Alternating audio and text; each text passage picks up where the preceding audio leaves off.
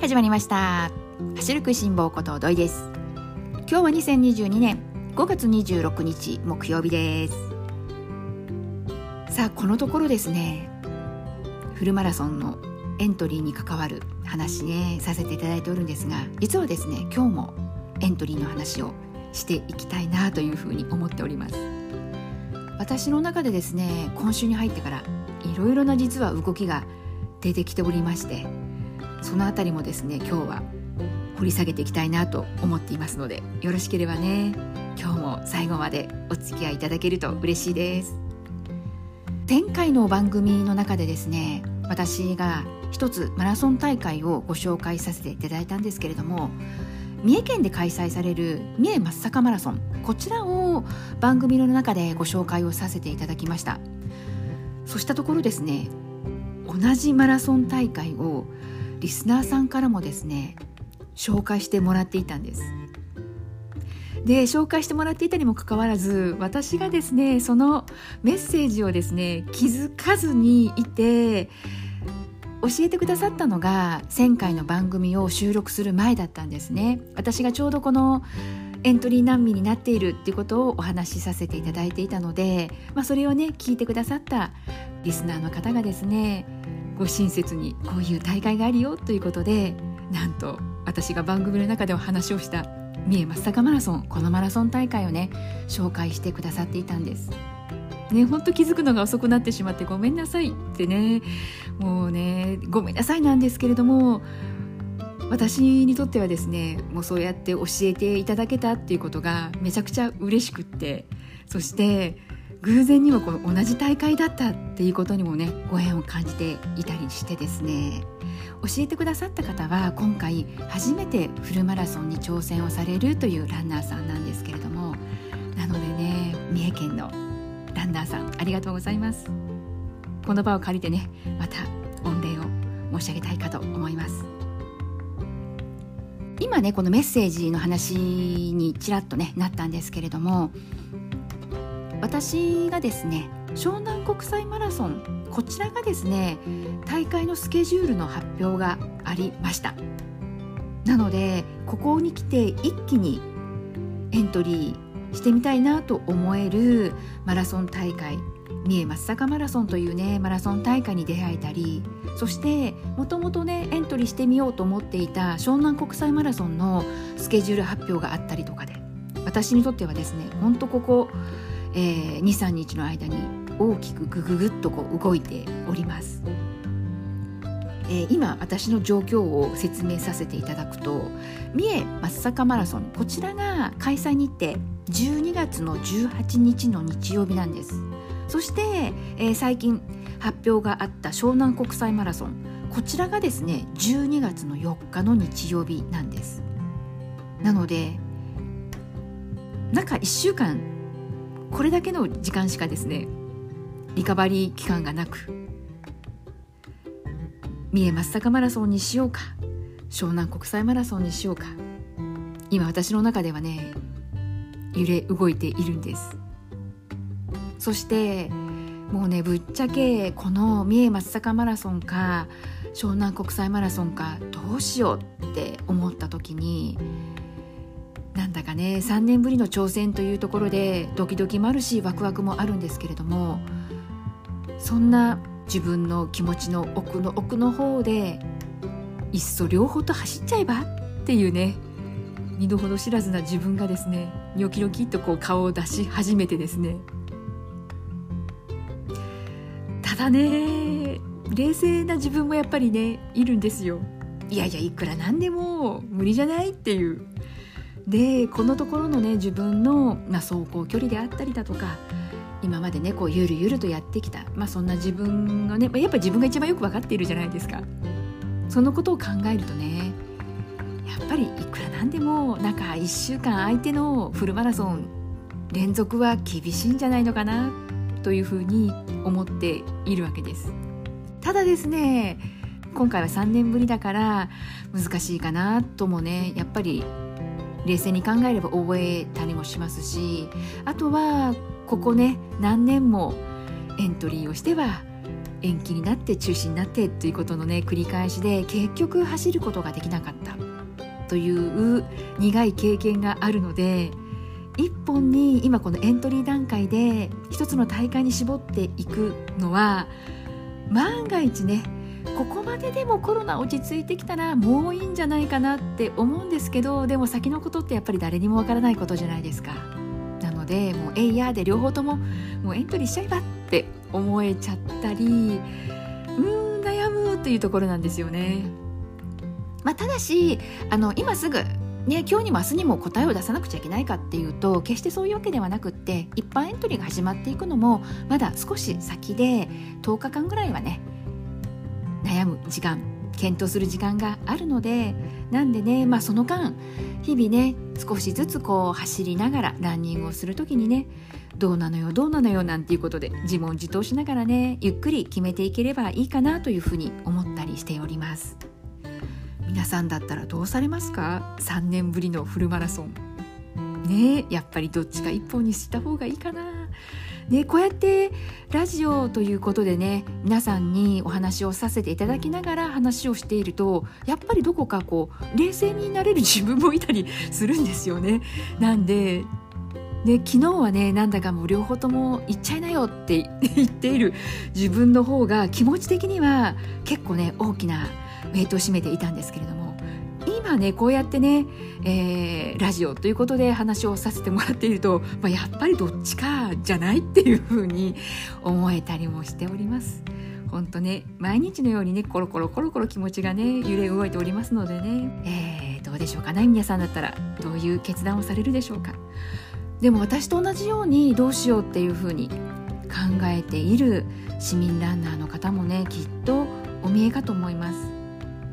っとこの番組聞いてくださっている方の中には年内のね出走するフルマラソンがもう決まったよエントリーしたよっていうことであとはもう練習のみというね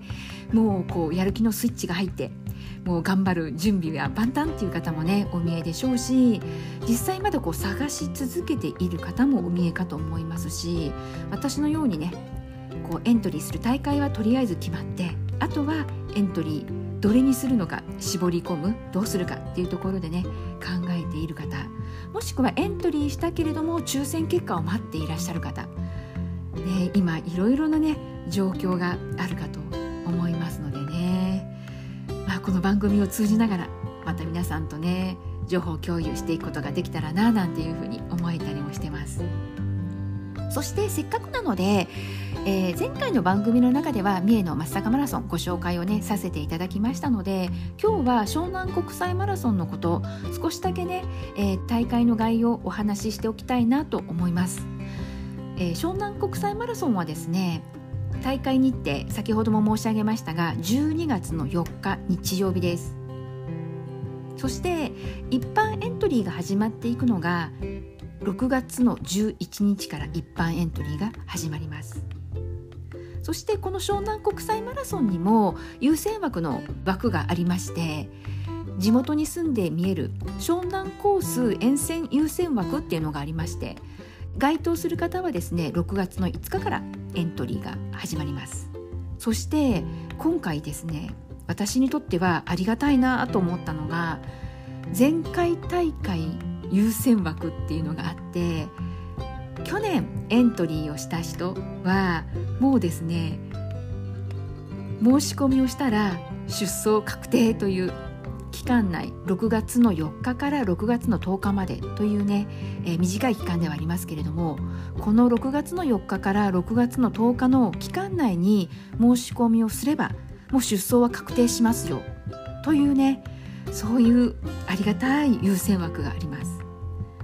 でこの湘南国際マラソンはその他の地元の優先枠そしてまあ一般エントリーいずれもこちらに関しては先着順ということなんですね。なので前回エントリーしていた私もそうなんですけれども期間内に申し込みをすれば出走確定というところではねクリック合戦頑張る必要もないしというところで安心して申し込みができる、まあ、そんなね、えー、優先枠っていうのが今回設けられているので本当かゆいところに手が届くというか本当ありがたい優先枠だなというふうに思ってます。なのでこの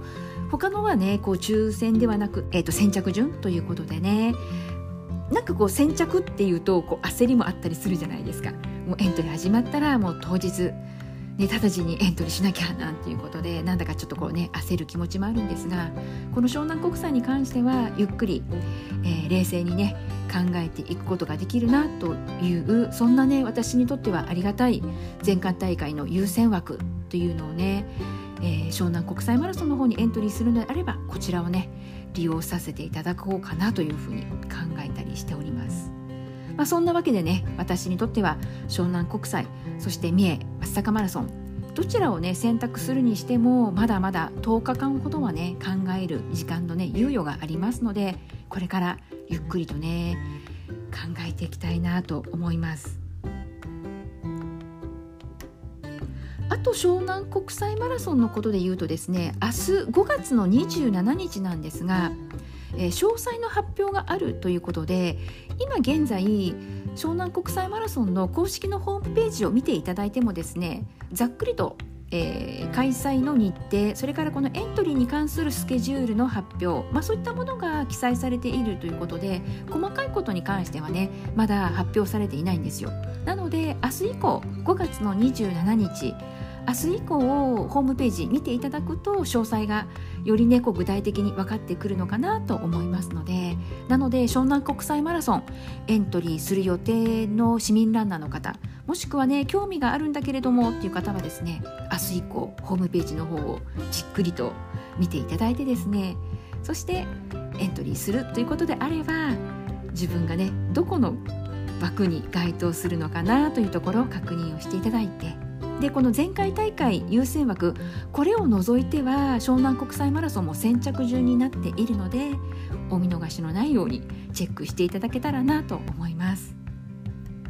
ね、そしてですねこの三重松阪マラソンとそれから湘南国際マラソンなんですけれども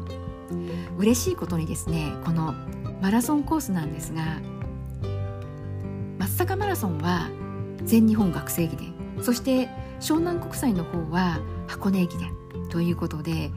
駅伝ファンの私にとってはですね両方とも学生三大駅伝のマラソン大会のコースが一部なんですけれどもこう含まれているっていうことではですね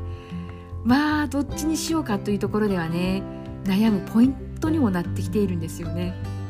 どちらか例えば三重松阪マラソン全日本学生駅伝のコースが一部含まれていて湘南国際がもし含まれていなかったら多分私はですね三重松阪マラソンを選んでいたんじゃないのかなっていうふうに思うぐらいそれぐらい私にとってはですねこの駅伝この箱根だとか全日本ねもう一つ三大駅伝というところでいくと、まあ、出雲もそうなんですが、ね、そこのコースを走れるっていうのは走ると絶対パワーがねもらえるそんな自信はねありますので。実際ですね湘南国際マラソンなんですけれども私一度だけ走ったことがあってですねその時はやっぱり普段自分がテレビ中継を通じて学生のランナーさんが湘南海岸沿いをですねこの暴風林があるあのコースを学生ランナーさんたちはなんて思いながら自分も走っていてなんだかそうやって考えていると一瞬なんですけど皆さんどうでしょうか？このフルマラソンってスタートしてからゴールまでずっと苦しいかっていうと全然そんなわけじゃなくって山もあれば谷もあれで苦しい時間もあるけどでもなんかふっとこう楽になる時間っていうのもあるじゃないですか。あのランナーズハイに近いのかなとは思うんだけれどもまたそことは違った何かこう体調の波みたいなのもあったりしてさっきまであんなに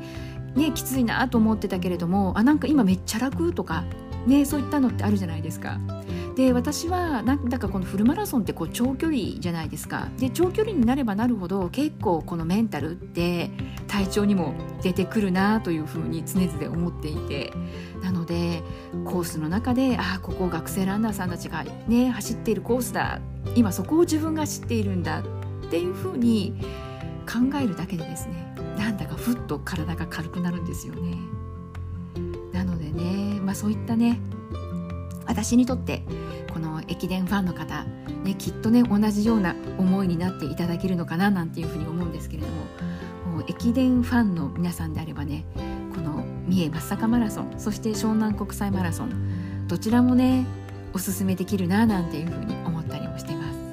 すつい先週まではエントリーする大会がないなんてもうエントリー難民になってますということで話をさせてもらっていたことがあれはどこに行ったんだっていうぐらい不思議な気持ちで今いますなんだかどうでしょうこう人生にも似ているなって思うんですけれどもこう停滞している時間の後のこの急にこう動きが出てきた時っていろいろやっぱり重なりますよね。一つのことが動き出すとなんだかもうドドドドッとこう音を立てるかのようにいろいろなことがこう一気に動き出すそんな瞬間ってねあるかと思うんですよね。まさに今私にとってこの年内フルマラソン完走というねここの目標に向けてというところでいくと今週まさにそのドドドドドッとこう動き出したそんなね瞬間の時間がありました。あとはねもう一旦動き出したら冷静に落ち着いて波に乗って進んでいくだけなので約10日間。これから私はですね三重松阪マラソンそして湘南国際マラソンどっちを走るのかはたまた両方と走っちゃいなよというね もう勢いに乗ってもう身の程知らずで行ってしまうのか。自分でも正直まだ自分がどういう答えを出すのかっていうのが全くわからないんですけれども、まあ、いずれにしてもですね今こうやって、ね、どっちエントリーしようかなどうしようかなもしくは両手エントリーしようかななんていうふうにもう今目の前にエントリーしたいできる大会があってそのことに対して悩めている自分がですね幸せでならないですね。もうこういう時間が持てて本当嬉しいなって思います。皆さんにもね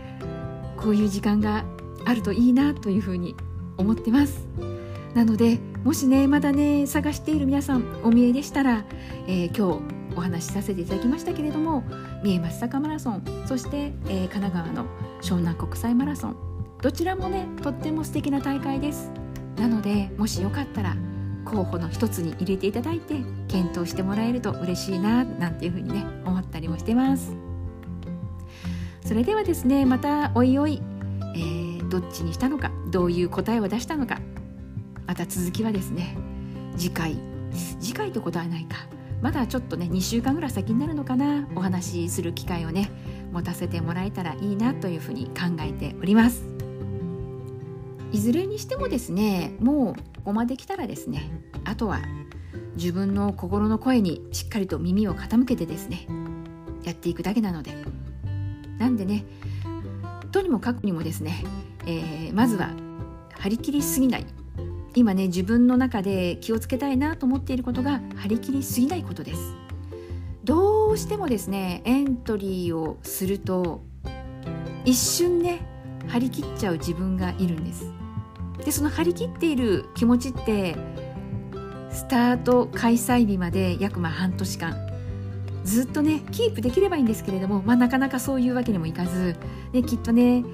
気持ちの面でも山もあったり谷もあったりするかと思いますしあと一番避けたいのは張り切りすぎちゃって、ね、気が付いたら1ヶ月後なんだか膝が痛くなってきたとか私はですね自分のウィークポイントとして自覚しているのが足首なんですね。なので、ね、足首が痛くなってきたりこう古傷がね痛み始めたりだとか市民ランナーの皆さんであればねなんだかで同じような経験された記憶皆さんあるんじゃないでしょうか。こう怪我したりこう痛みが出始めてしまうとまた一時ね走れない時間ができてしまってその走れない時間があることによってまたそれが焦りにつながってということで一度ね、まあ、負のスパイラルといったらいいんでしょうか。こっちに入り込んじゃうとなかなかね治ってはまた焦って無理して治っては無理してなんていうことで一番最悪なのがそもそもスタートラインに立てないっていうことになっちゃうのでなのでねそこだけは避けていきたいからですね。なのでまずはねエントリーしたら張り切りすぎないこと。ここをね気をつけてやっていきたいかと思います。こうやって番組の中でね皆さんと話をさせていただくとやっぱりこう自分にもね言い聞かせているわけなんですけれども言いながら改めてね本当気をつけようというふうに思ってます、えー、それでは今日もですね最後までお付き合いくださって皆さんありがとうございます。ではまた次回元気にお会いしましょうね。ではではまたね